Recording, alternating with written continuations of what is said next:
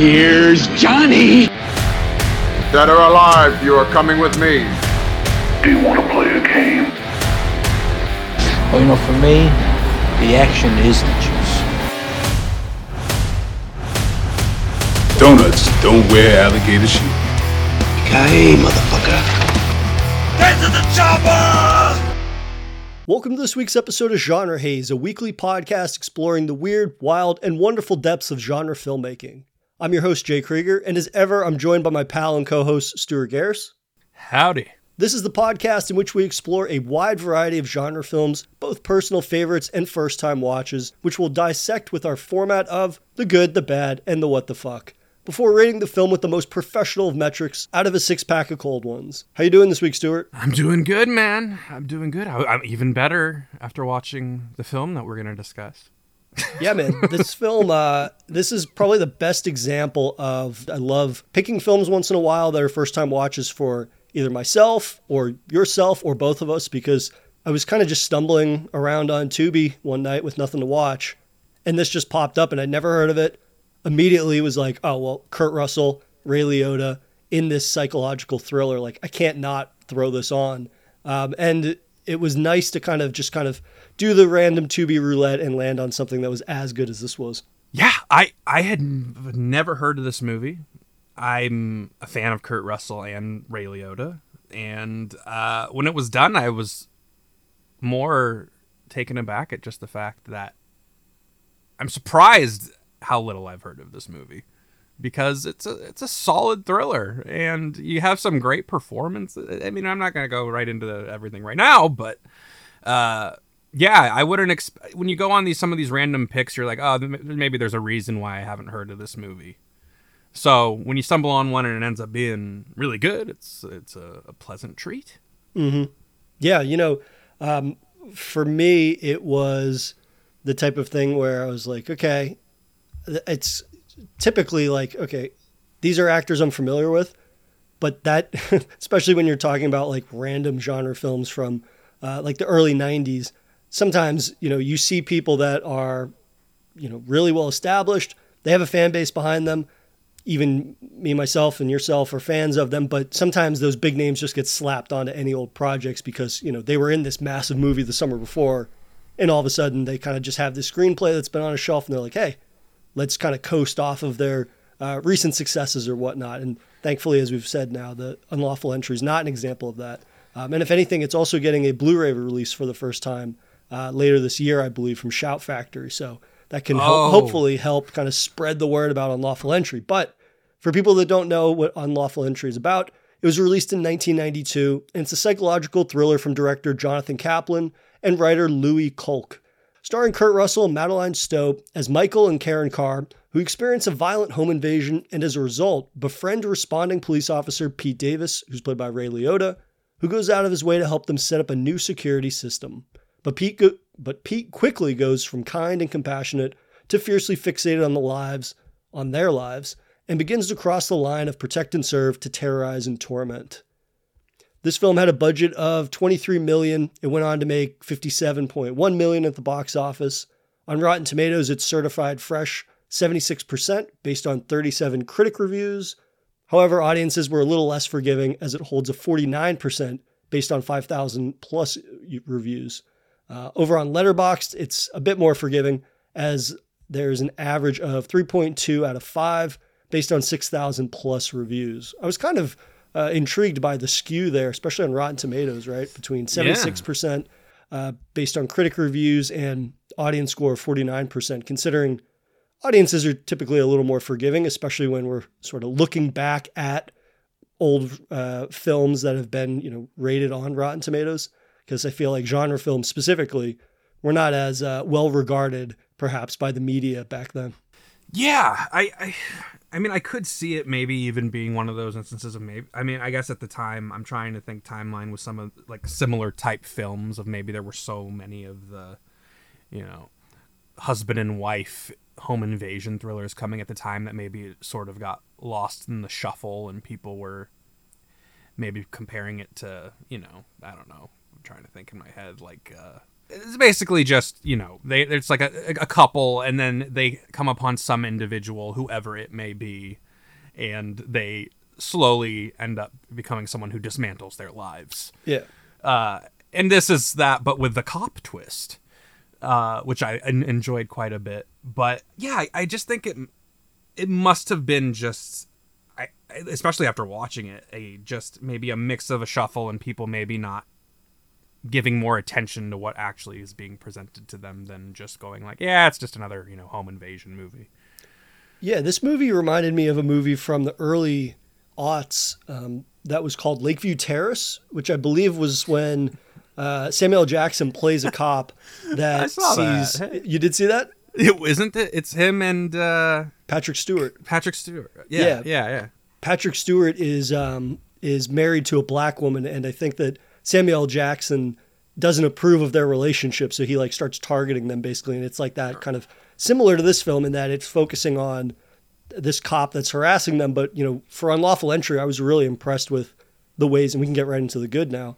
Um, also just shot, not to cut you off patrick wilson my apologies i was sitting there i was like is that his last name because we said patrick stewart oh, Patrick Stewart. I was like, I was like, wait, Patrick Stewart. I was like, that's Xavier, isn't it? Like, Patrick wait, Wilson. Wait, wait, yeah, Patrick Wilson, who's great, who's great. We Who's fantastic. Yeah, he's great. Um, Yeah.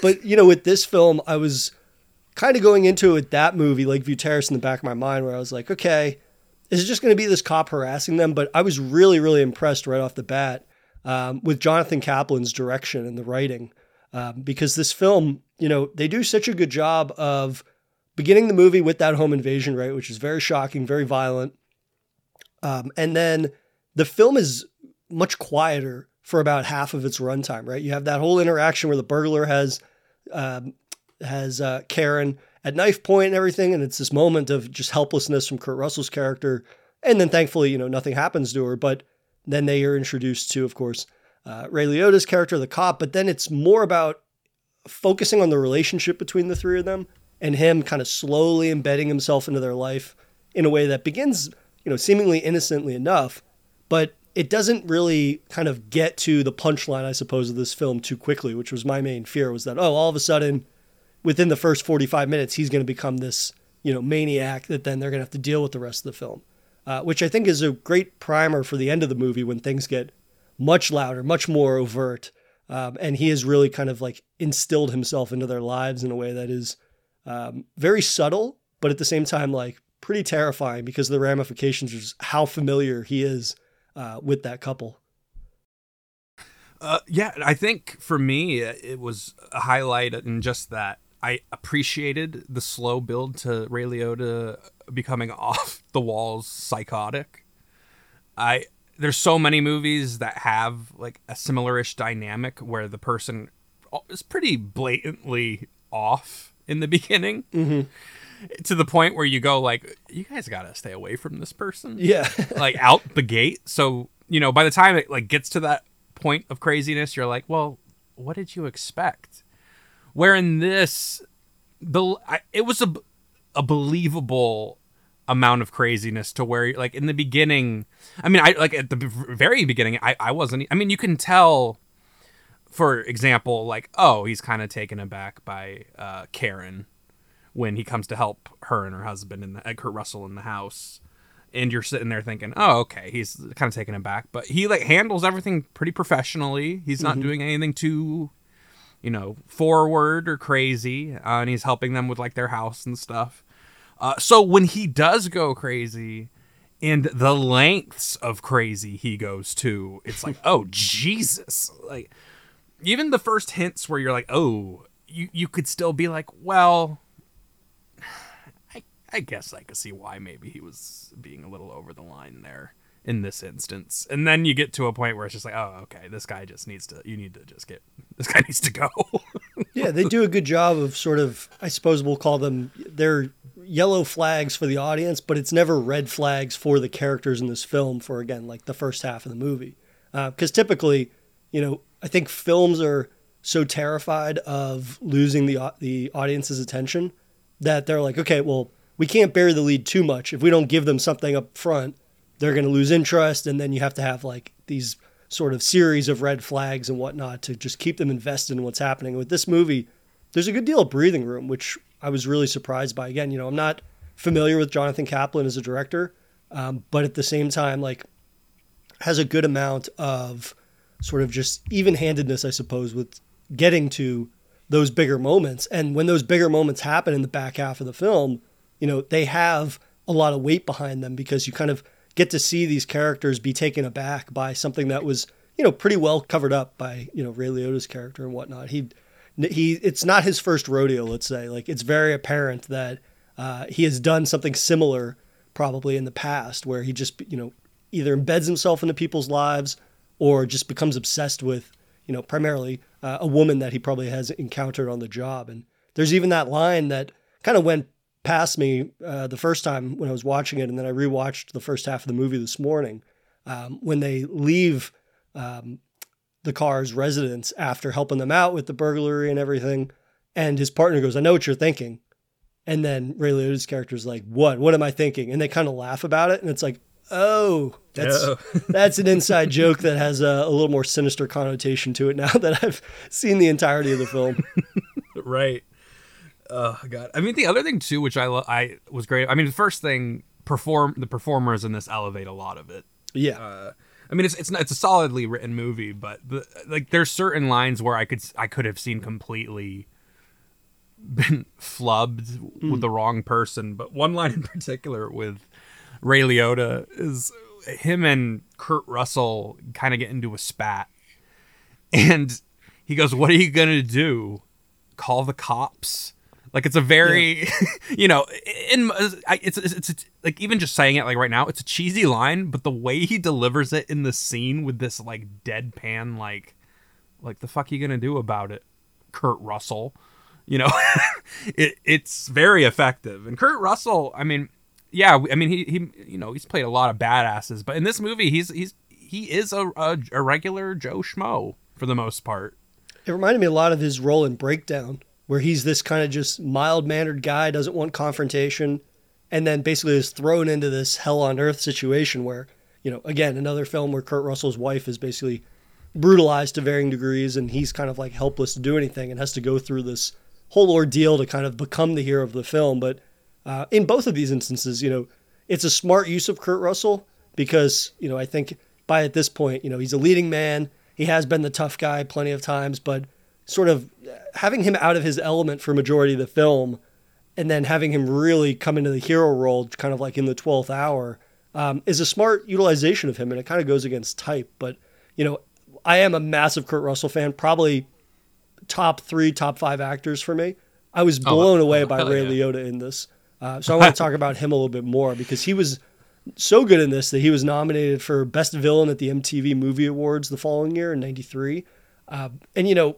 everybody when you think of ray liotta rest in peace he's the type of guy that everybody associates him with the strong man in a mafia movie or something like that, or the thug, right? Um, Yeah. Which, you know, is not surprising. So to see him play against type for a majority of this movie, or at least half of this movie, was also something that I found really surprising, but more so than surprising, I thought, you know, it was great to see him flex some different muscles, at least from what I've seen in a majority of the films that he's been in. Um, and the fact that he's able to kind of ride that line of being sort of like Prince Charming towards Karen, also being the best bud of uh, Kurt Russell in moments for the first half of the film. And it was just nice to see him like tackle that type of role and tackle it in a way that felt very sort of earnest. It didn't feel like, oh, Ray Liotta's playing a nice guy. It just kind of was a whole nother kind of persona, I thought, until you have that kind of switch go off and it's like, oh yeah, that is a facade and the facade has fallen long ago. Uh, yeah, no, I'm I'm a fan, a, a big fan of both. Uh, I haven't seen Breakdown. I'm gonna have to see Breakdown. I haven't seen that. Um, but uh, is that what, is that what you said it was called? Yeah, breakdown. that was one where him and his wife are like in the desert and they get into a beef with uh, a driver on the road and then his wife like disappears and he has to try to find her and Ah, okay. nobody is very no one in the area is very helpful in trying to find her. Gotcha. Okay, yeah, I'll have to check that out. Um, yeah, no, I Ray Liotta is one of those actors.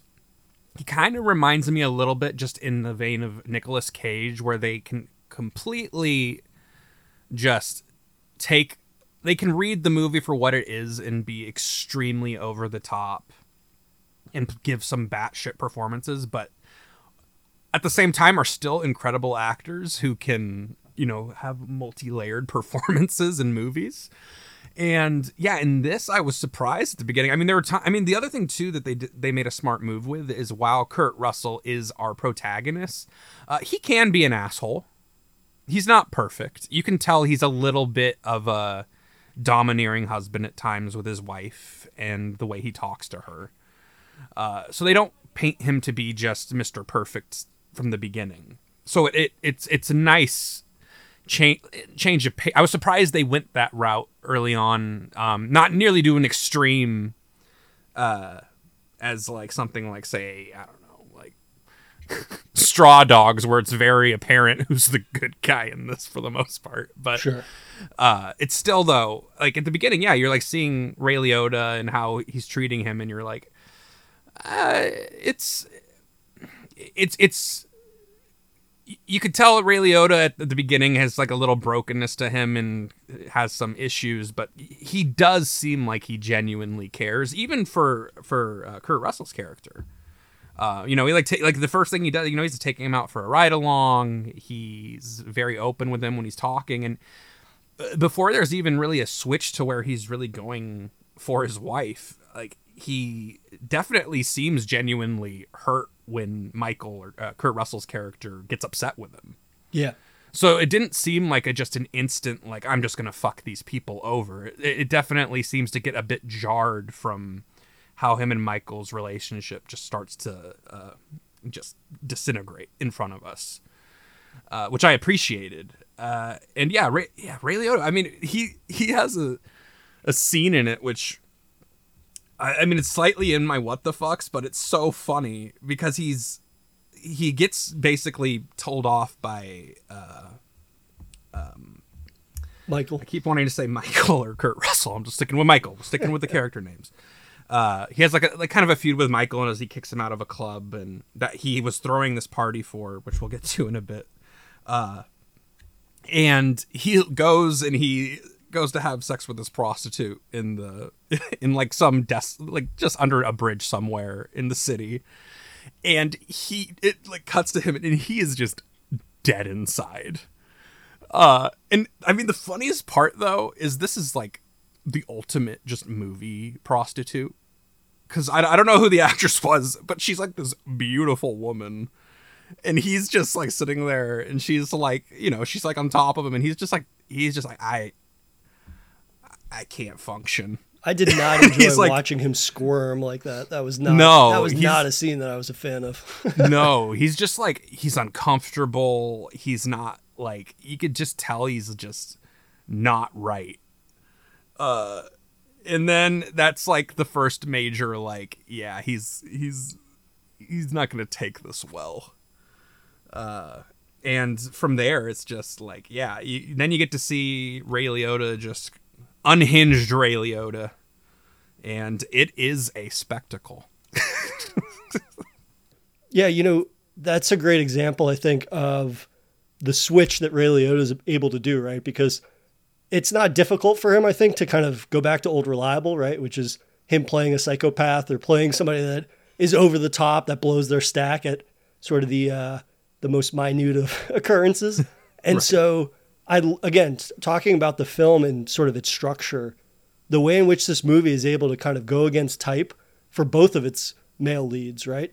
Um, you know, I'm not terribly familiar with Madeleine Stowe, who holds her own, I think, throughout this entire film, but it's really nice to see Kurt Russell play against type, Ray Liotta play against type, but then by that sort of halfway mark, they start to begin to go back to like what they really shine at. And that's not to say like, oh, the first part of the film, their performance is underwhelming, but it's just nice to see them kind of be out of their element a little bit in a way that I think kind of is paired perfectly with the film. And, you know, that, if anything, makes this one of my favorite Ray Ray Liotta performances because when he does have that sort of switch flip and, you know, that scene that you mentioned under the bridge is a perfect example.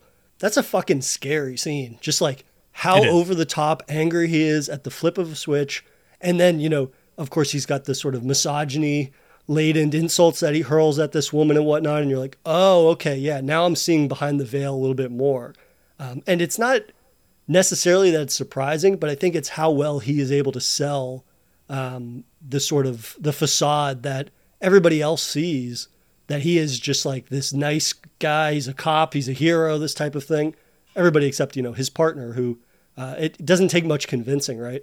And that was another one of the elements of this film that I liked was the fact that you know for the most part ev- nobody believes Kurt Russell, right?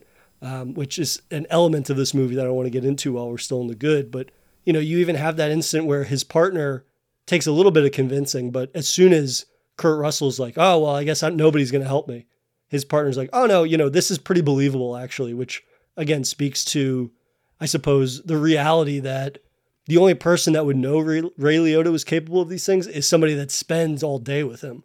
And it's like, oh, okay, well, that joke that they had for one another at the very beginning of the film, it's a lot more sinister now. You know, the deeper you get into the movie and you start to think back about Not more so and more things that they've said.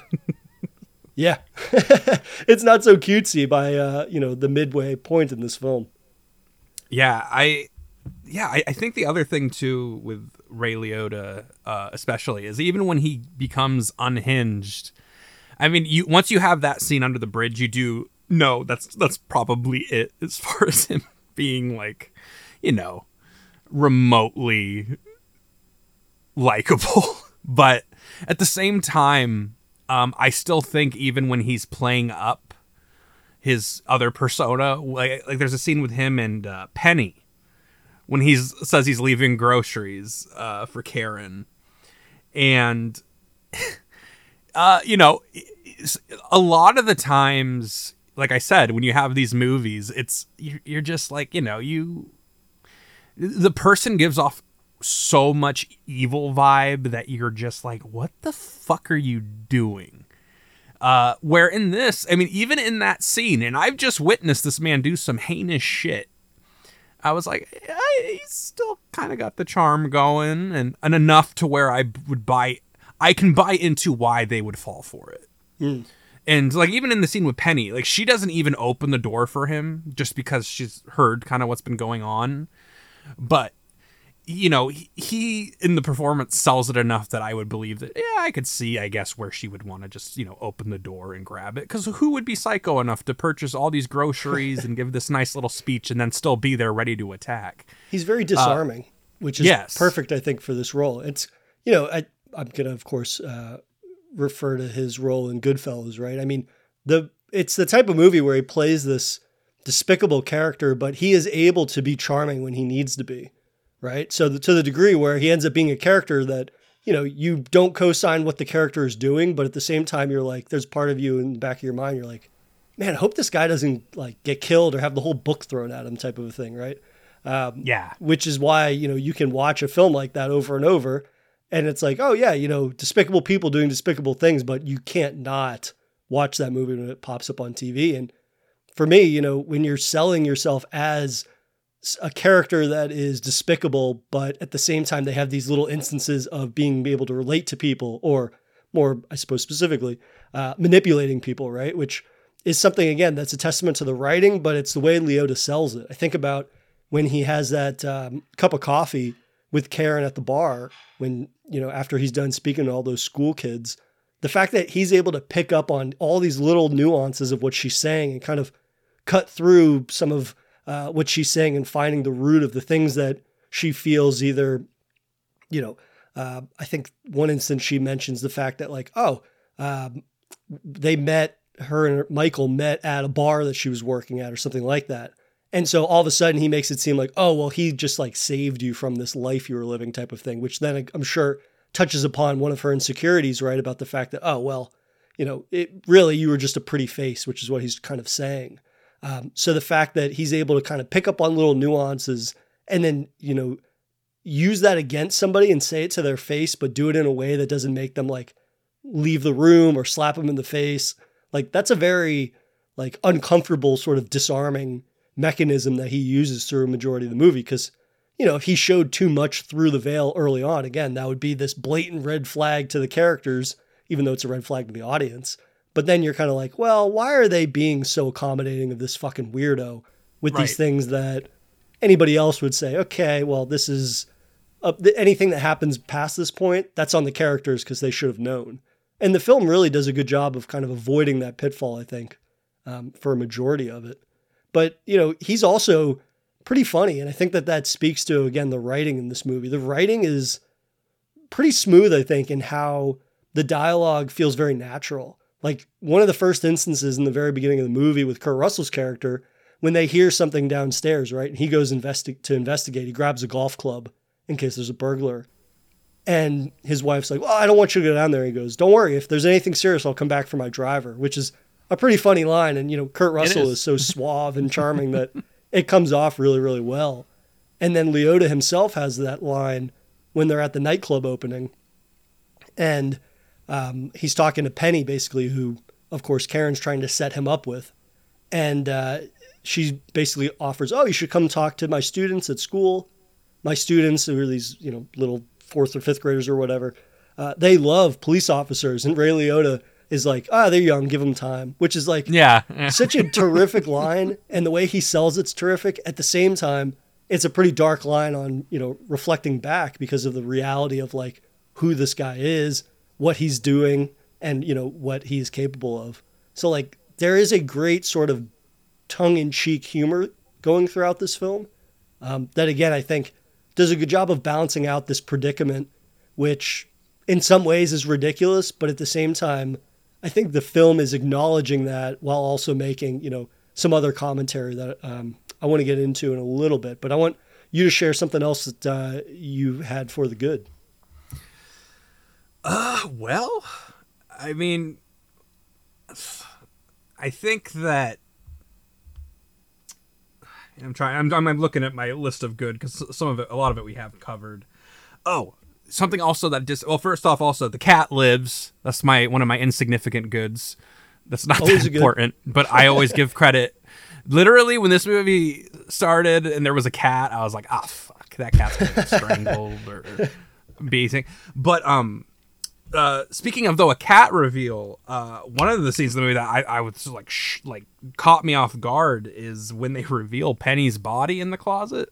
Oh yeah, that It was- off guard. I it, you know I had those you know that Black Christmas vibe of just like oh Jesus like just this unsightly vi- view of a woman who's been suffocated with a plastic bag. You're just like oh my god. Uh, it uh, caught me off guard, but also uh, I appreciated that even though. I mean, there's some over the top moments towards the end, but I appreciated that the violence level was or not I shouldn't say the violence level, but the way they treated the violence that it was somewhat more grounded than you would see in movies at the time. Like at the end, there's a scene. Uh, Russell, uh, Kurt Russell Crowe, Jesus Christ, Michael's character. Uh, he takes a, a, a pan to the head, and he's like out of commission for a, a, a good moment Yeah, uh, where you know in most movies it'd be like, ah, he goes to the ground, he's bleeding a bit, and he gets back up right away and ready to fight. Where in this, they they treat like, oh no, he just got whacked in the head with a blunt metal object, uh, and I mean, obviously, I mean it- it's a spoiler alert, but uh, we got squibs. We got full on Ray Liotta's chest getting shot blood squibs and you're always gonna get a positive plus for blood squibs.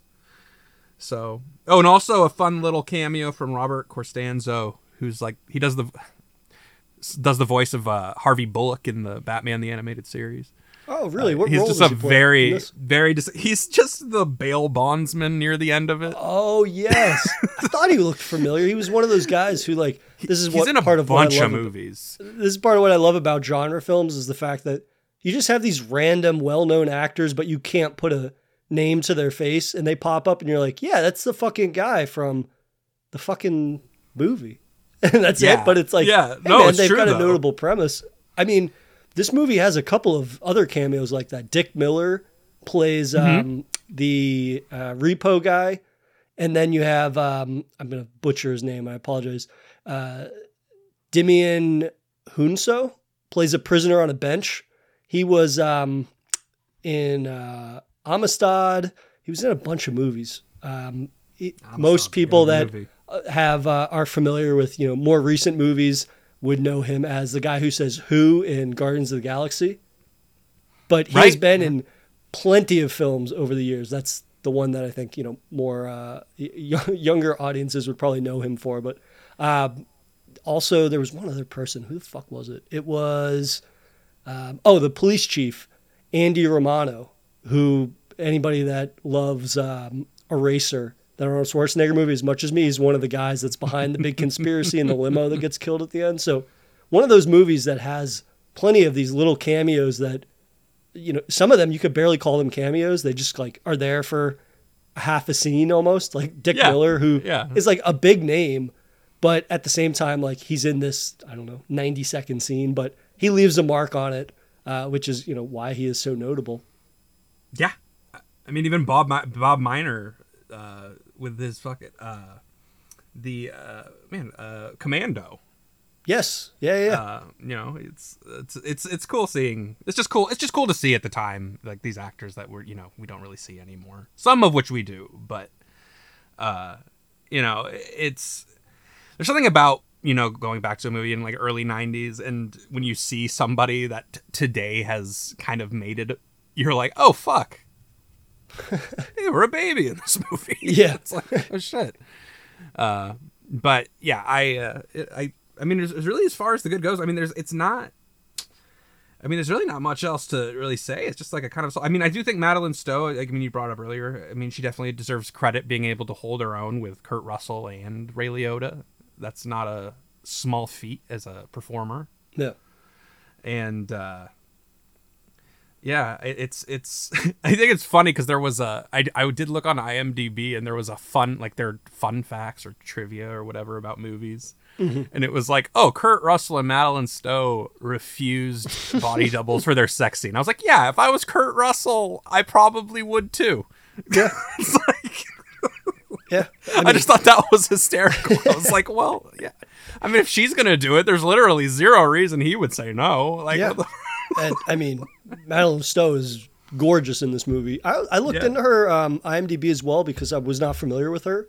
Um, and she hasn't made a movie in, I think it was like 20 or 21 years. She's been in TV shows, but she doesn't work in film anymore, which I didn't find a reason for. But she, I thought she was great too because, you know, especially when I look back at older films, not always uh, the female characters are written to the degree that they should have been. You know, there's a lot of this sort of damsel in distress type thing. But I thought as a, you know, a woman that has been brutally traumatized in this film from the opening moments of it, um, she does a really good job at sort of portraying um, PTSD. You have a couple instances of that, things that set her off because of her trauma, right? Which is, you know, either days or weeks removed from. And then at the same time, you know, is is not entirely reliant on Kurt Russell himself, right? I think when we talk about the ending of the film later, there's, you know, of course, Kurt Russell's racing because he's gotten out of prison and whatnot, and he's got to run back to the house to get her and help her. But at the same time, like she holds her own to the degree that she's able to get the gun, even if it has been unloaded, unfortunately.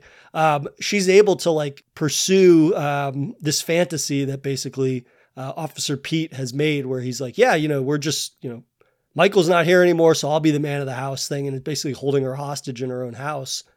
And then, you know, she's able to kind of lead him on enough and delay his advances, but you know, it ultimately uh, Kurt Russell needs to come in and kind of save the day. But I thought she did a really good job of just being somebody that's able to kind of overcome that PTSD trauma and is empowered basically to like take charge of the situation, um, which is not always the case with you know I would say 90s films, even some early aughts films, right? The female protagonist is usually the damsel in the distress in distress to a uh, you know maybe a fault sometimes, right? The way that that's kind of portrayed. Right. I mean, with her in this, the other. I mean, truthfully, when it when it, it gets to the point where she's kind of trying to kind of recover from the PTSD and everything that's been going on with her, and you get to that scene at the end with Ray Liotta, um, I, I started realizing they really did make her almost more. I mean, I think she. They, I think emotionally in this film, she was by far portrayed as the strongest. Oh, even yeah. with Kurt Russell. Kurt Russell, I mean, like I said, he's he's not a you know a perfect dude in this movie, and they don't portray him as such. Where with her, she's you know even when, early on, she's like trying to be grounded and logical. Uh, she's wanting to hear both sides of stories. She's like, you know, which with some of that, of course, you could read into and be like, oh, well, she didn't see him do this or that. But, you know, considering what the story has given her, you know, writing wise, and especially at the end with, because at the end, when she's playing up Ray Liotta, he is so far gone at this point Yeah. to where like you're just like man he could just snap at any moment and this is over and she i mean she also i mean it was when we spoke about the scene with penny she sees Pe- the reveal to us is her first seeing penny dead and she's shocked but she like realizes oh shit i have to pull myself together. So he doesn't think i just saw that. And she's just trying to you know prolong you know the inevitable you know avoid that you know giving some sort of time so hopefully you know she can be saved by someone. And uh, i thought they handled that in a really solid way as opposed to just yeah as you said you know damsel in distress. Oh if it wasn't for you know kurt russell sort of vibes I think also, you know, I want to go back to uh, Jonathan Kaplan's uh, direction and, you know, the writing from uh, Lewis Colick, the writer. You know, this was a film that, again, the way in which it's able to kind of hide a lot of Ray Liotta's motivations from these characters and whatnot is done in a really smart way, I think. Because, you know, what does he do to kind of, it, he not only embeds himself into their lives, but then the ways in which he's able to start to kind of push Kurt Russell out of the, her life is the fact that he starts like attacking him from the business side of things, right? Uh, the way that he's able to kind of embarrass him straight off the bat in front of the investor, where he's like, he's fucking with his credit cards, he's fucking with his car, which then has a boot, and you know, oh, I've got six hundred dollars worth of tickets and these things, and then you know, what is the sort of penultimate uh, way that he fucks up Kurt Russell's life to get him out of the house is the fact that he's planting all those drugs in his house, which I was kind of like, yeah, you know, this is this is pretty uh, contrived at that point, right? That's probably the most fantastical aspect, I suppose, of the film. The fact that all of a sudden everybody just believes that, like, yeah, he's this major drug dealer, basically, and there's no paper trail that of who is reporting these things or who's Right. trying to, you know, screw up his life. But what I really liked, which was a minor detail that ends up sort of making this very run of the mill sort of way to frame somebody stick in a way that typically wouldn't, is the fact that he's using Kurt Russell's past against him and the fact that, you know, the reason that Kurt Russell's bail is astronomically high is the fact that it's tied to something that happened previously where he's like, yeah, you know, you pled out of a case a decade ago for something that you didn't even do. Um, and the fact that that is the sticking point for keeping him in prison, where, you know, I think he says, um, there's, I was with a client and they had blow on them or something, and I hit it in the car so they wouldn't get in trouble or something along those lines.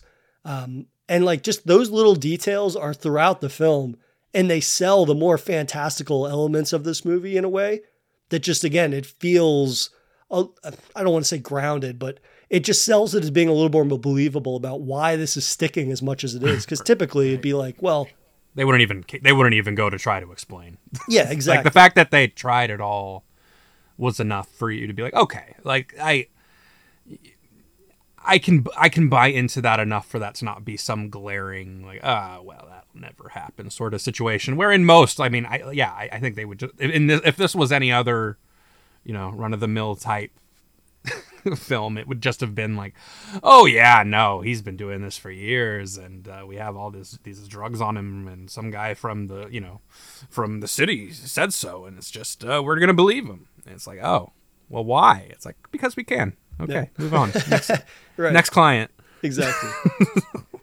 um, and I guess the last thing I just want to say about the ending of the film before I get into my last point for the good. Sorry, I have a lot of the good this week because I Oh, fucking no, loved this it- movie. yeah Um, no man I loved that final line that Ray Liotta has when you know the tables have turned. He gets thrown down the stairs. Uh, Kurt Russell basically gets the gun, and uh, Ray Liotta looks at me. He's like, "What are you gonna do, tough guy? You gonna make a citizen's arrest?" And it was kind of like with the line that he had earlier, where he's like, "What are you gonna do? Call the cops?" Right. And then just gets lit the fuck up because you figure like, oh well, you know, Kurt Russell wasn't able to walk the talk earlier when uh, when uh, Ray Liotta's character finds the guy that broke into his house and he's like, yeah, you wanted to rip this guy's heart out, and then Kurt Russell, you know, somewhat naturally is like horrified at the prospect of just beating the fuck out of somebody. And And- clearly, somebody who has not had to like deal with this sort of confrontation in his life, Yeah, and just wants to like you know just he he's he's seen enough and sees that he's gonna get arrested and is like, okay, that's enough for me. Right. But then, of course, you know, when he gets the gun, he doesn't just shoot him once, but he like unloads the clip on him, which I loved because it was that sort of perfect representation of that built up frustration and I would say to a degree like emasculation that he's had throughout the film, right? Because the fe- the fact that he had to watch helplessly at the beginning, and then this guy that's in his life that is this power figure um, comes in and is like, yeah, I'm like a man and you're not, kind of thing. So to get to have that sort of uh, that moment where he's like, oh no, you know, I'm pretty empowered here, and then actually like goes the distance and just lights him the fuck up was like very satisfying for an ending. Instead of some cop out bullshit where it's like, yeah, you know, I'm gonna hold you at gunpoint and then you'll just go through the criminal justice system. Because I'll have the system deal Yeah. with you. because you know the film as a whole um, is basically showing like the system working against a citizen, right? So it's Right. nice to see a film end where it's like it's not a citizen like doe-eyed that is like, oh, I'm going to trust the system this time because it's the right thing to do. It's like, no, No. In this fantasy scenario, we're going to blow this motherfucker away.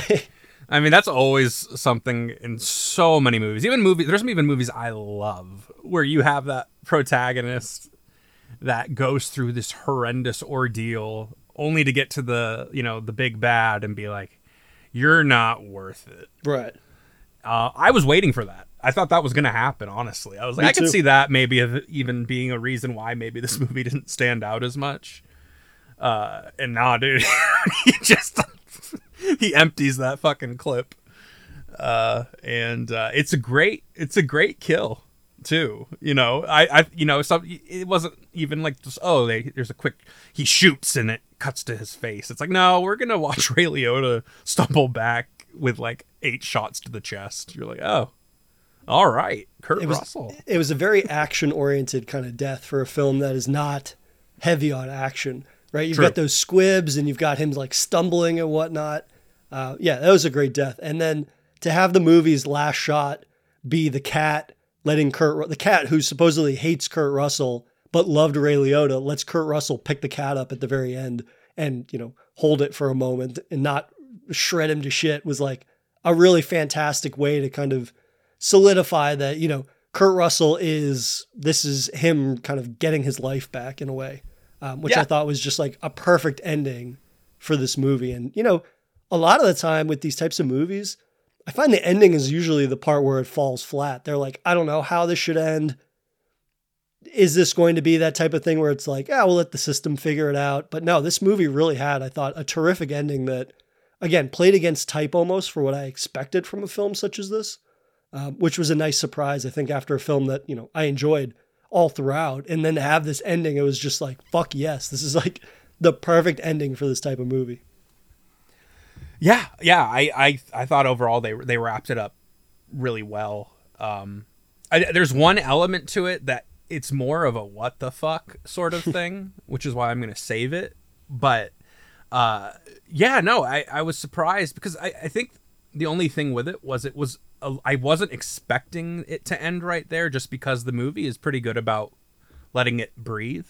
But uh no him picking up the cat and going outside and sitting there and that was kind of it with just cops pulling up. I was like you know what? I don't i don't i think that probably was the smart choice to not just sit there and, and, and dwell much on what they what, what they just fucking went through Um, but unless you had something else for the good, I'll get into my uh, my final bullet point for that.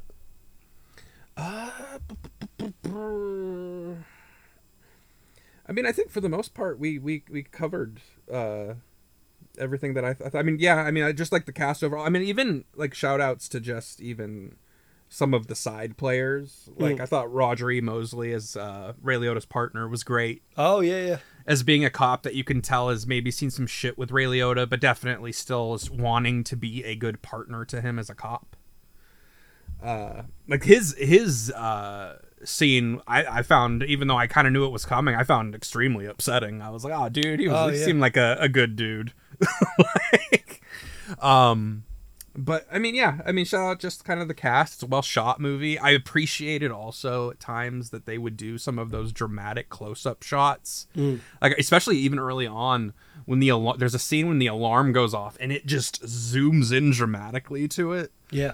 I I don't know. I always have a fondness for that with older movies, especially because they just. I mean, maybe it's just almost out of the fact that there's not a lot of new movies that do it. There are some just for artistic choices, but just not that many. And even with her, there's like a lot of like cool zoom in reactionary shots that reminds me a little bit of Sam Raimi.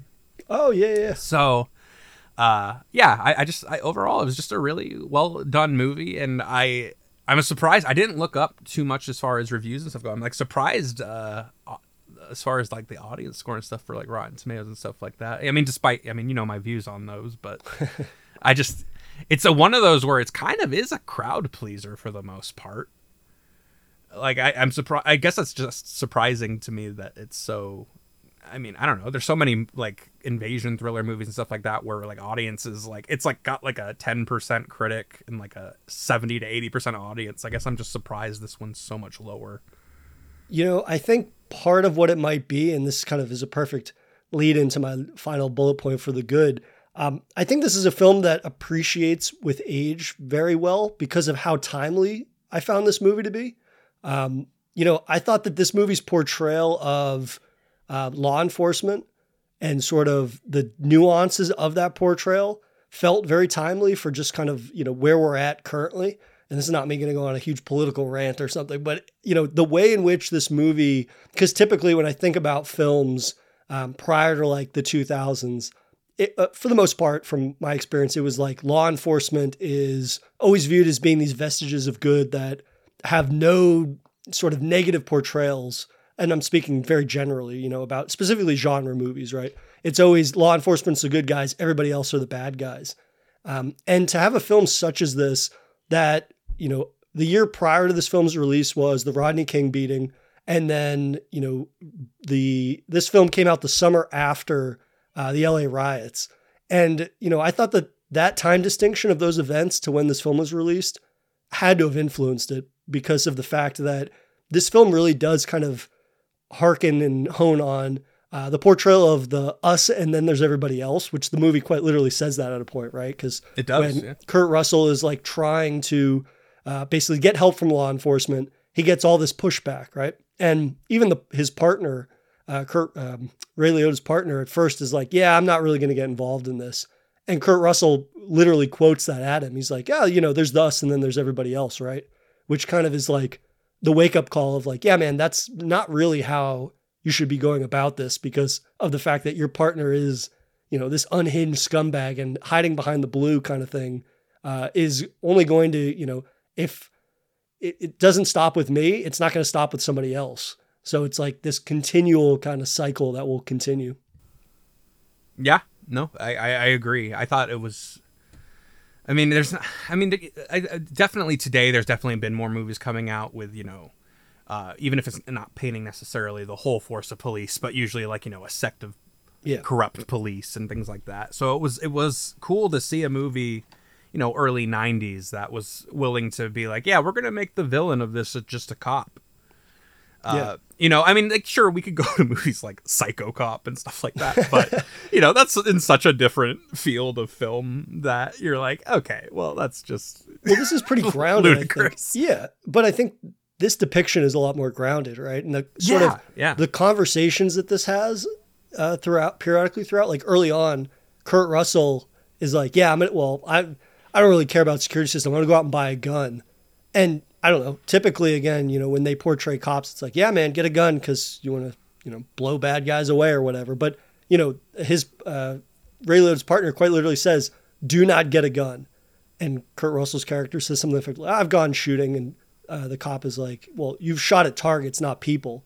Uh, which, you know, even Ray Liotta, I think, uh, sides with the wife. And he says, like, yeah, you know, the wrong people always get hurt when a gun is brought into the house, which is just, Yeah. again, you know, one of those very realistic conversations that I think is often not portrayed in films from, again, this era type of thing, um, which felt, you know, I don't know, I suppose the person that was writing it, thankfully, you know, is imparting some of these lines of dialogue that remove some of the power fantasy that I think these types of movies typically have, which I found to be kind of refreshing.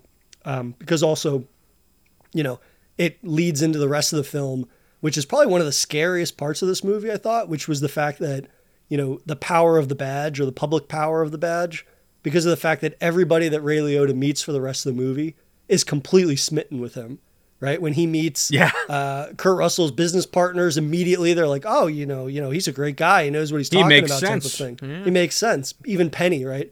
She's Yeah. of course she's enamored with the power of the badge, and uh, you know, even says stuff like, "Oh, well, kids love him, women love him, all these random people love him."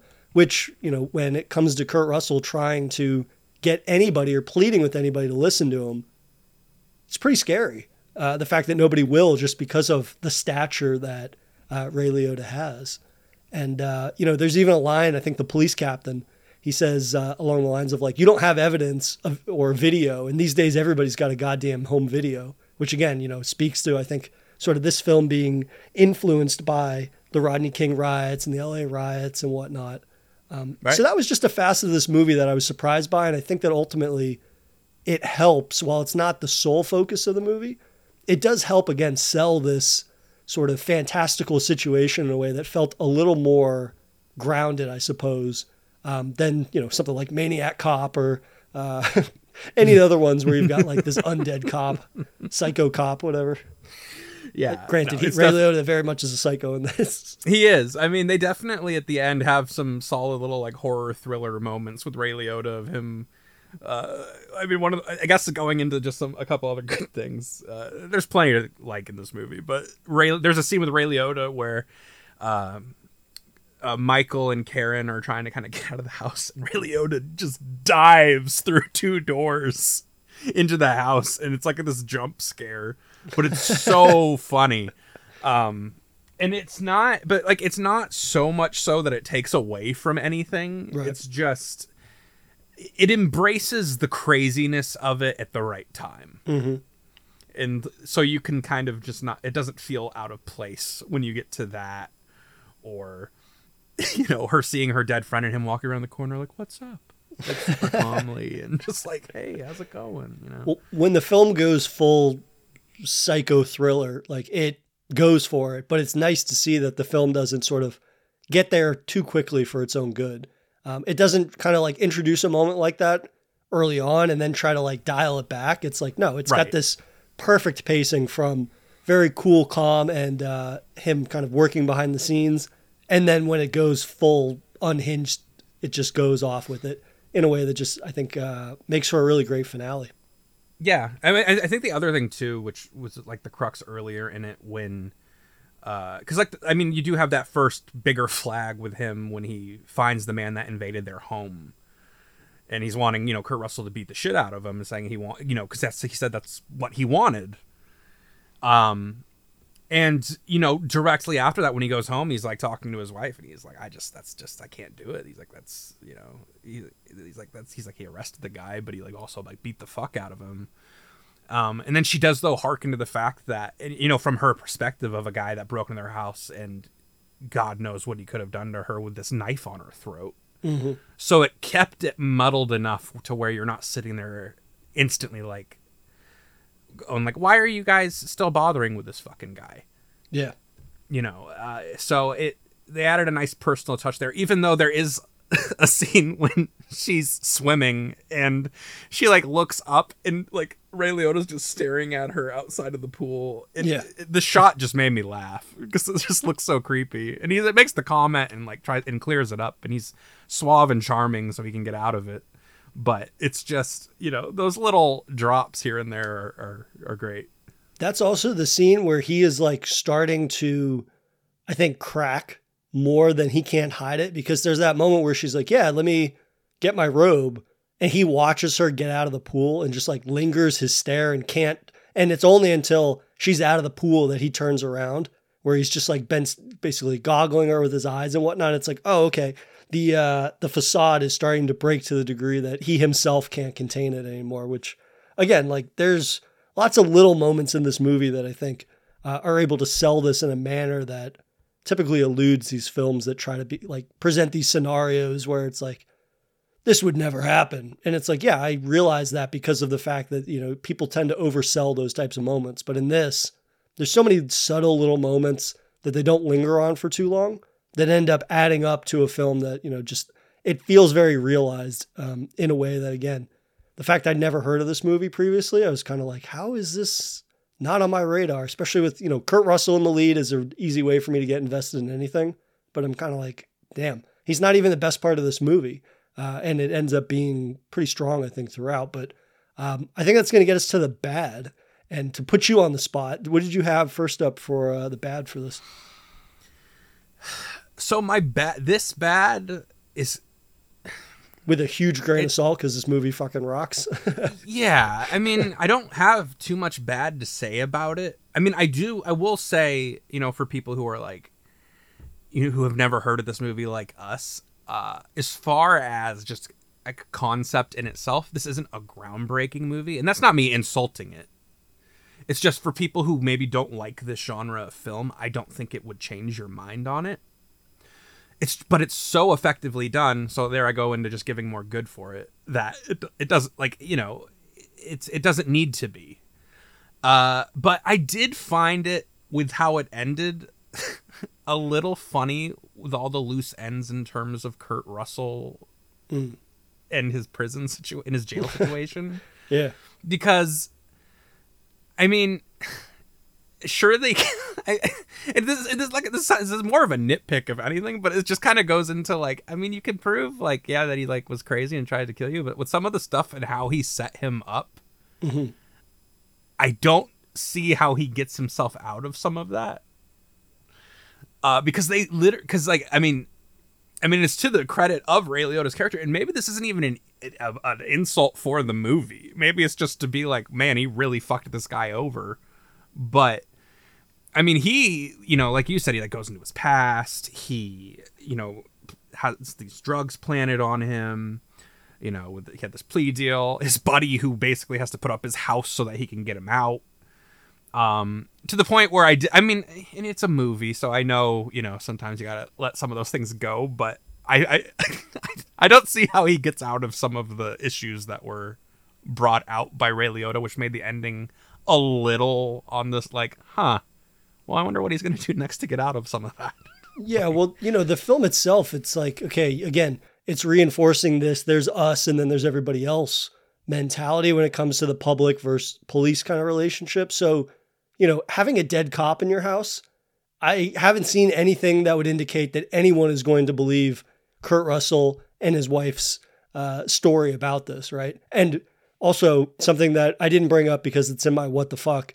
Uh, his partner getting murdered, who was the only one that was going to, you know, back up Kurt Russell, um, not having that kind of testimony, that's not really going to help him sell the fact that, oh yeah, this guy was terrorizing us basically the whole time, and I'm not a drug dealer. So that was a thing where I was kind of like, yeah, you know, that's not uh, the best of wrapping up of sort of that narrative, but at the end of the day, I- I was like, yeah, okay. I mean, I mean, I mean, there's also the element you could just look at it as, oh, well, I mean, you, you could make ar- ar- plenty of arguments just from everything that Ray Liotta did to get in the house and all that of him attacking them. So at the same time, it's like, you know, this guy who's like never really done anything other than this one instance with Blow a long time ago that wasn't even his. So it's like, it's like a minor complaint, but I think it's just because they kind of went so widespread with dismantling his life that that stuck out a bit to me. I think if they were a little bit more specific with it, that wouldn't have stood out so much. Uh, but I mean, other than that, I, I don't really have too much bad to say about it. I, it's it's a really well done movie that I'm like. I mean, yeah. I mean, honestly, my, like my first "what the fuck" that I put was like, "How the fuck have I never heard of this movie prior?" that was a bad for you. and yeah, that, I guess that was my bad. Was I wish I had seen this sooner. for me, my only real bad was the film is slightly shitty, I think, about its portrayal of um, Karen, in that there are several instances where they make it seem as if it's Karen's fault that Pete is obsessed with her, or is like, you know, it makes it seem like she is leading him on in a way that is clearly not the case. Um, So there's a couple of lines that she has, or a couple of things that she does that, um, you know, are blatant examples of going against how she actually feels. I think so. You know, there's part of it is like Kurt Russell is kind of weirdly too calm and ready to move on from his wife being held at knife point. He's like Yes. a little matter of fact to the degree that it is what kind of sows the seed of, um, I suppose, division between the two of them. And that, you know, Kurt Russell's like, yeah, like I, that him beating the shit out of that guy was scary and fucked up. And she begins to applaud Liotta's brutality, which again is like, I, I suppose half of it I understand, right? It's like, I want to see that guy getting beat to a pulp. But the fact that Kurt Russell is like unwilling to understand where she's coming from or he's so quick to move on from it. Like when he initially gets interviewed by the cops, I, I don't even know if he mentions until the very last thing he says that like, oh yeah, this guy grabbed her and put a knife to her throat, which I was like, I think I would have fucking led with that. Like that's that's a pretty traumatic thing to have happen. Um, and Right. you know, he's kind of like, yeah, you know, matter of fact about it.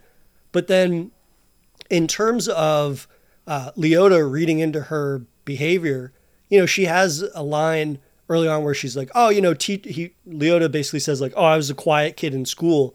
And out of nowhere his wife's like, "Yeah, you know, us teachers, we love all those little quiet boys in the back of the class," which was like that's a weird thing to say. Um, like didn't really know what to make of that. Um, and then there's also a scene where, you know, they leave to get coffee and they don't go to a coffee shop, they go to a bar. And Liotta, who doesn't drink in the entire film, even though he's at several places where you would drink, he's having coffee and she'd ordered uh, like a mixed drink or a beer. I think she ordered a beer, which again was like, for starters, she's leaving work in the middle of the day, which she's going back to, which I was like, that's not a great look to show up to work, Show up to school working with drinking. kids with beer on your breath, but also like ordering a beer with a person that you don't really know is like that's kind of a weird signal when you guys were going to go get coffee.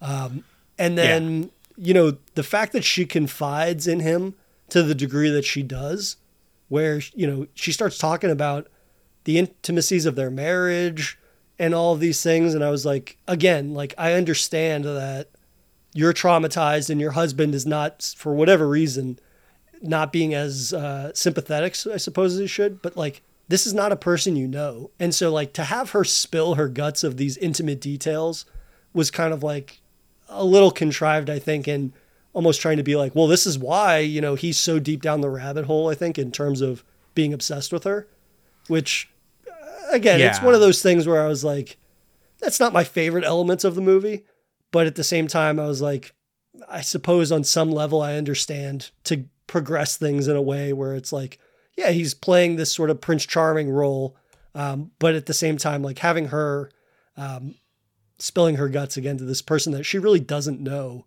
um, comes on a little too quickly, I think. But that was all I had for the bad. I mean, that's. I mean, it's it's definitely fair. I, I mean, I think the thing with the, with the Kurt Russell thing, I I I.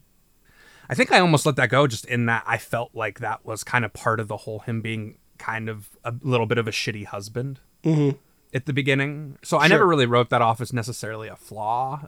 Uh, but yeah, no, she definitely. I mean, the other thing too, yeah. I mean, I, I definitely could see the expedited way that she kind of clings to Ray Liotta with certain details in her life. But I feel, you know, at the same time, also with the trauma that she goes through and her husband not really quite being there and blowing it off like she does, like he does for it. it like, I guess it, it just didn't quite get me to where I was like, uh, bo- so bothered by it Yeah, it was it was a Um, pretty fleeting thing. but uh I do think though like writing wise I think I think the only reason why I was able to be a little bit more uh, like forgiving with that is because everyone in it is so good. Uh so I uh yeah no I'm uh, but other than that yeah I mean I I I I don't I I why the fuck have we not heard of this movie, Jay? I know, man. This is part of what I love about this. We get to kind of uh, be forced to expose ourselves to films that, for whatever reason, uh, we. I mean, granted, this film is as old as I am. Uh, it's one of those things where it's like there's so many films that are released that it's impossible to keep track of everything, which is part of one of the exciting things I think about getting older. Uh, not to go on a tangent here, but it's like I don't know. Do it. Looking, we love tangents here. looking back more on films from a specific era and finding them and being drawn to them just because of who's attached, but then having even more appreciation for them uh, outside of just the fact that it was like, oh, this person I like isn't it? Because again, like I said, I picked this because Kurt Russell was on the cover. I've never seen it. He was not my favorite part of this movie, but I'm glad that that sort of drew me into this movie. Uh, and also, I'm thankful for Tubi, which is by far the most underrated streaming service in my opinion, because they just have this this breadth of genre films or just films in general that you know they have secured the rights for and you know in this case unless you had a dvd copy of unlawful entry you couldn't buy this movie until recently or until in the future this year because it's going to be released on blu-ray uh, for the first time which Shout out to Shout Factory. except the only issue with that is is that they're limiting it to like 1500 copies i think Ah, for whatever reason which is fucking stupid and shitty that's how it always goes. I know God damn it, sucks because this is one of those movies that I would definitely buy, but at the same time, I'm not going to buy into this. Like, oh, you have to wake up at this time. Like with, um, I don't know if you know the company Mondo, but they did all. Oh. like, oh no! Oh, yeah. I, have we not talked about Mondo in like the poster experience there? I don't think so. Oh, geez, I've had I I was one of those people for a couple movies. I was one of those early morning. I'm gonna fucking get this poster guy that didn't get the poster. Dude, the fucking scalpers then- are unbelievable. Scalpers. I mean, and then the people. I mean, people have like those bots set up so that Yeah. they can just instantly order for them, That's and then I they meant, go the on. bots. Yeah, I I can't stand that shit. And and I I'm sure even with like something like this, even though it's not like some widely known film, it'll sell out quicker than people think. You know, I mean, uh, just I mean, a giant Kurt Russell or Ray Liotta fan base alone that see it and are like, "Oh, that's cool," because there's so many people that still enjoy physical media. I I can't I I mean, I'm sure yeah, you can, they can argue it's a living, but I can't stand scalpers. I think that they're awful. The fucking worst. you know, my this is a, a random aside. My dad is a um, is a like antique dealer, so he like goes into estate sales and stuff and buys up shit when people are cleaning out their relatives' houses. He found yeah. a Mondo poster for uh, Rear Window that was just like rolled up in the back of somebody's house, and I think they were like, yeah, you know. I'll throw it in with some other shit, and he got it like with a box of stuff for like fifty bucks, and I think that's like one of their super expensive ones now because obviously it's in limited uh, print.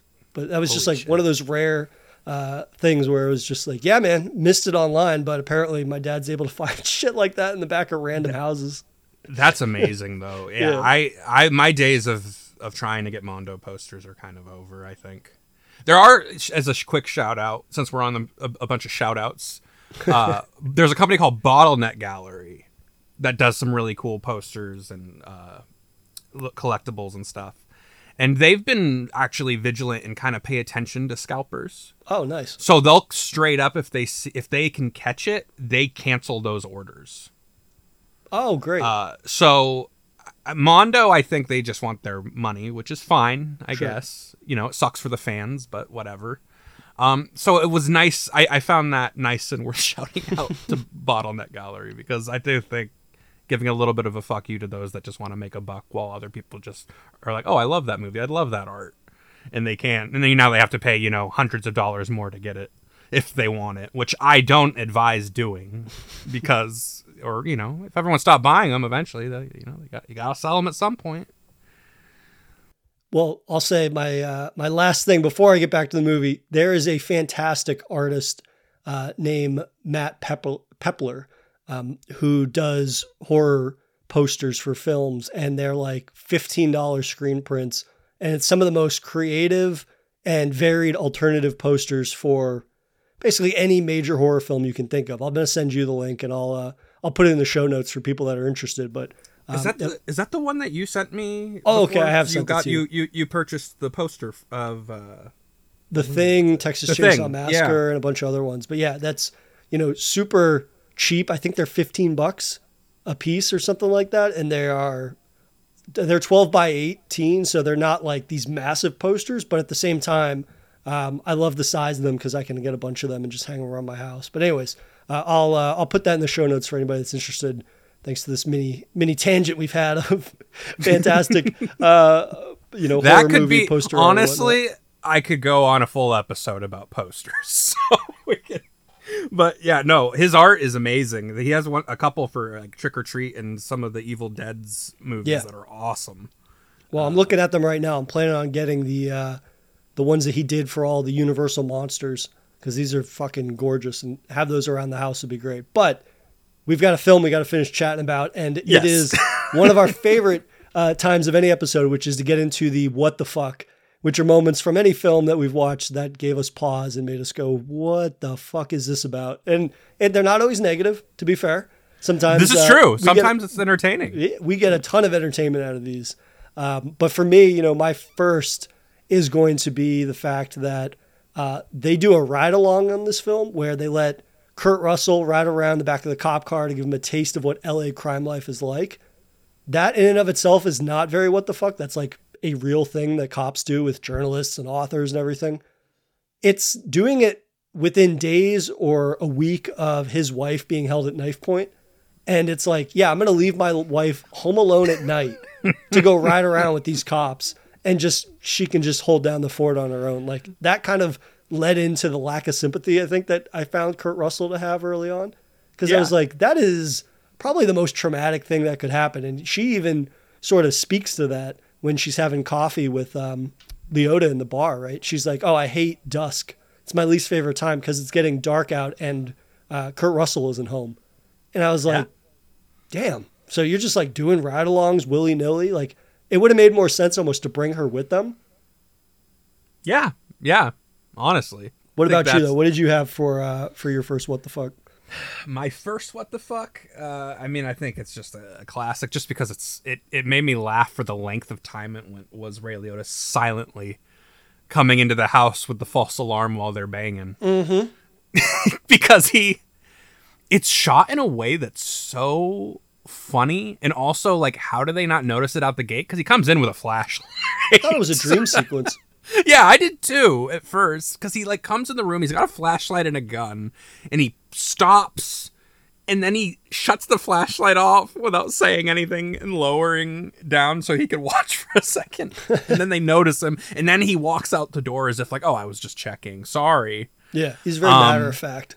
Yeah, and uh, it's just really funny because it's like almost like Top Gun in this like very sensual like oh they got the moonlight grazing them while they're boning, and then in comes Ray Liotta with his fucking flashlight and gun at the ready, and you're just like oh, and like also this is also with the, they don't hear anyone come in the house, so it's like it's just really sudden and i was just like yeah i mean i had the same thing. I was like oh maybe they're maybe one of them's dreaming uh, and it's like oh no no he just is like batman in terms of silently infiltrating homes Yeah, and I, thought that the way that he, he wasn't able to sell that at all, um, No. because of the fact that you know they called and they canceled the uh, the alarm, and he still showed up. So I was like, that would have definitely been uh, something that they could have nailed him on. Like, why did you respond when it was canceled? That type of thing. But yeah, that was one of those sequences where I thought that it was like a dream sequence, which I actually probably would have preferred. You know, if it is this sort of like that is showing that his in sort of embedding himself in their life and making them more and more uncomfortable to the degree that okay, this is a major fucking red flag to the degree that you know they're having nightmares about him breaking in and killing them or something like that, or killing you know, um, killing Michael.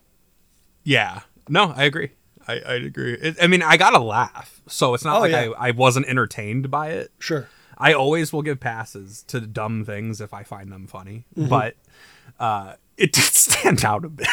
like it did make me go like, how the fuck did this even like happen? And they just like treat it like a, hey man, what the fuck? And that's kind of it. Mm-hmm. uh, but yeah, I, uh, how about you? Do you have another one? Yeah, my other one is going to be the crime scene where, you know, he stages that, you know, they chase down that drug dealer, they go back to his apartment, and then he makes it look like the drug dealer killed his partner, but his partner is able to get a shot off to kill the drug dealer. Right. The layout of that does not make any sense at all that he would be able to sell that. Like, no, because it's like shot in the fucking kitchen. yeah, it's it's a, it's basically the murder scene is an L, and his partner's in the kitchen, which is around the corner with a gunshot in his chest, and then the drug dealer is back down the hallway at the front door, and he got shot in the back. So I was like, what sent like what he shot the guy in the back and then he was able to run down the hallway and then bled out. Like it, it just that part didn't make any sense. Un- and I was like, un- you could have done that a little better. Unless we're playing by wanted rules. There you go.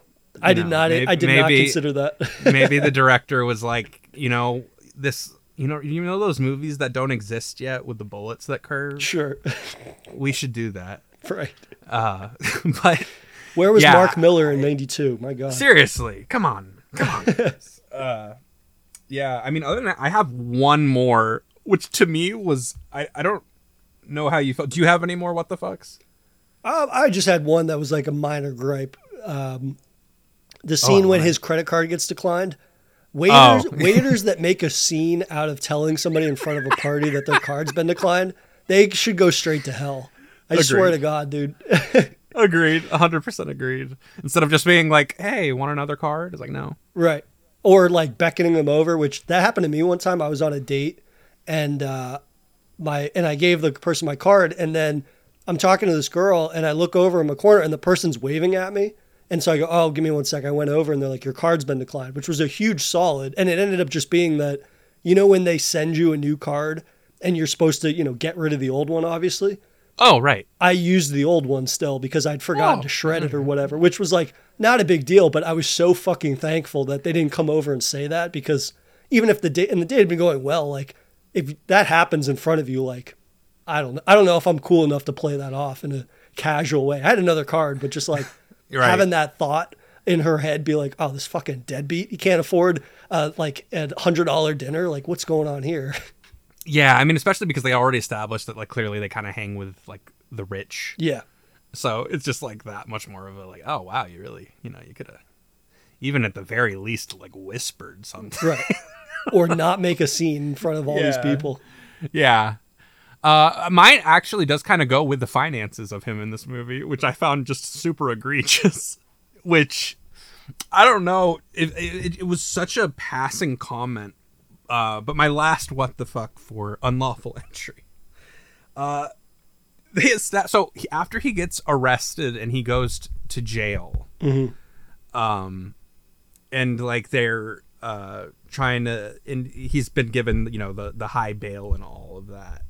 His buddy who's trying to help him get out is like, hey, like I mean, can you can you manage this? And he's like, "What do you got?" And he's like, "I got twenty two hundred dollars."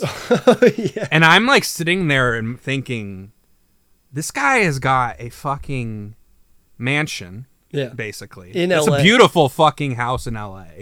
He's clearly in a decent neighborhood. They make that comment multiple times.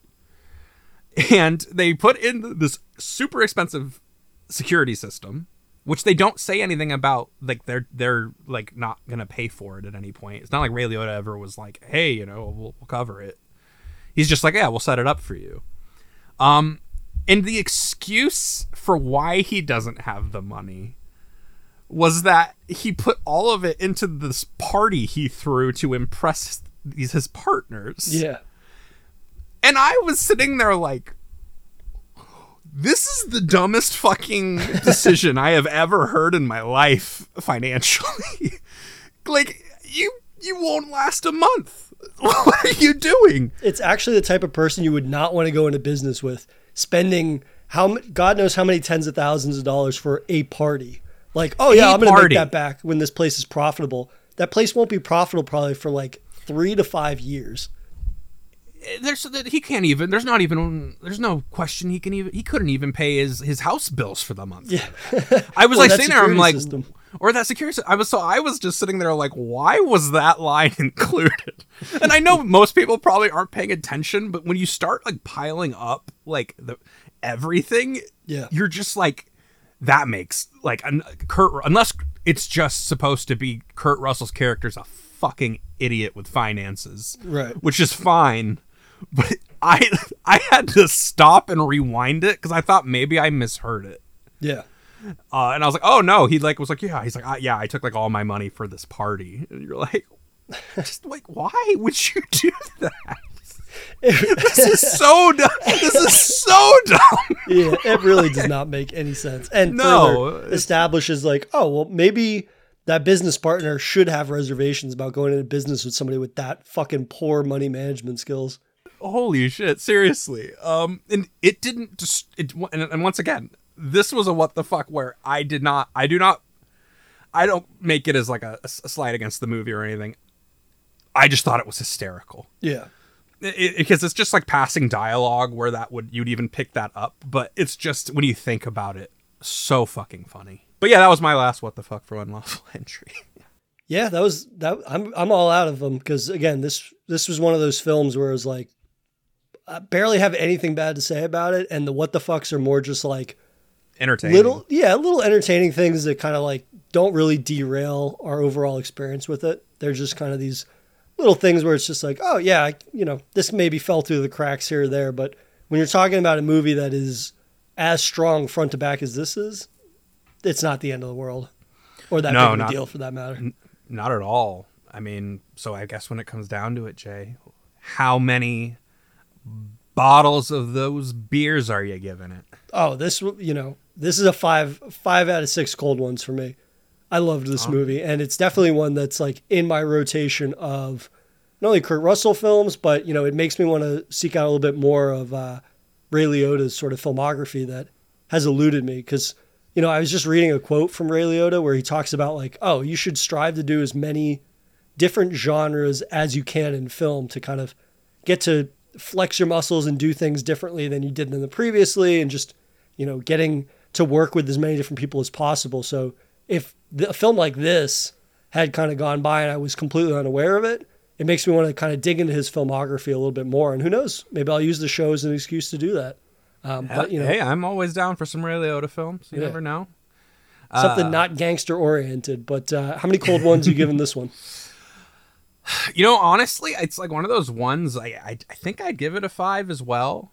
Like I I, I mean, like, what keeps it from being out there is like it's not like you know like something where I'd be like, oh, it's one of my favorite movies of all time or anything. Right. But I I thought it was great, and I I'll, I will watch it again. Like I actually Yeah. like if if if the Shout Factory thing is not scalpers related, I would totally buy it. oh yeah So if so if it's like when it releases, because I know sometimes some sites like Amazon or Walmart get Shout Factory releases. Like if it was available, I'd buy it without a question. Uh, so, and I think for anybody who is a fan, uh, especially of Ray Liotta, um, I think it's just a cool little movie to check out, especially if you're like us and have never heard of the thing. I I've literally this uh, Jay when he when he sent me the poster for it, he's like this is my my pick. I was just like oh.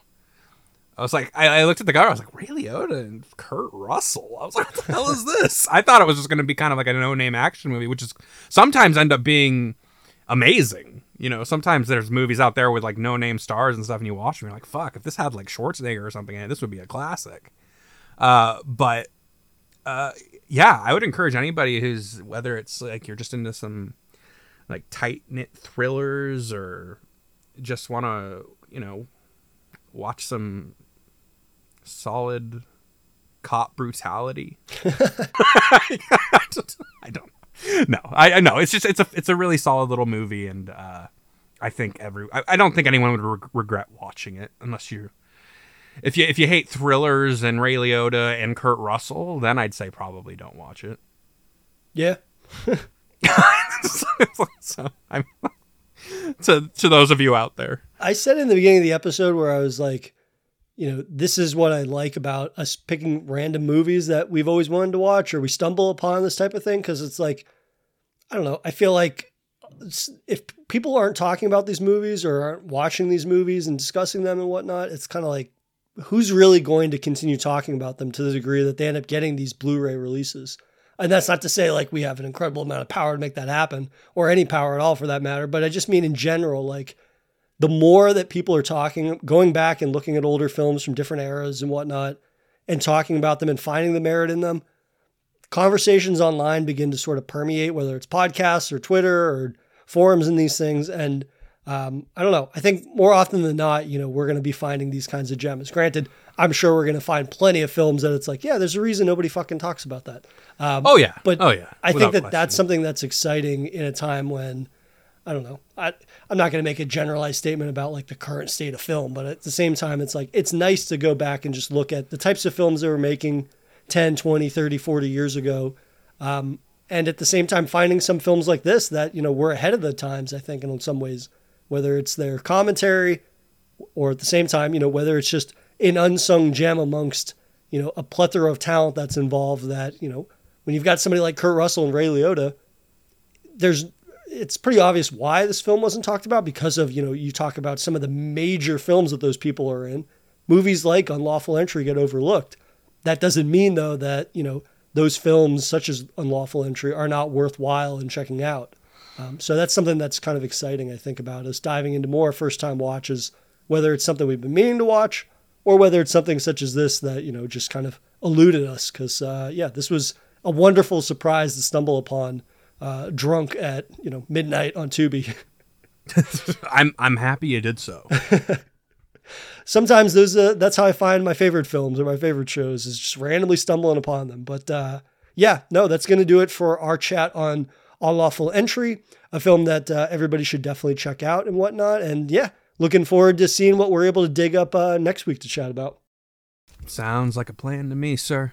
Thank you for listening to another episode of Genre Haze. If you enjoyed our back and forth bullshitting, please head over to your preferred podcast platform to rate and review the show. You can also follow the show on Twitter at Genre Haze Pod for updates about which films we'll be covering in the future. And as always, don't fear the depth of genre filmmaking.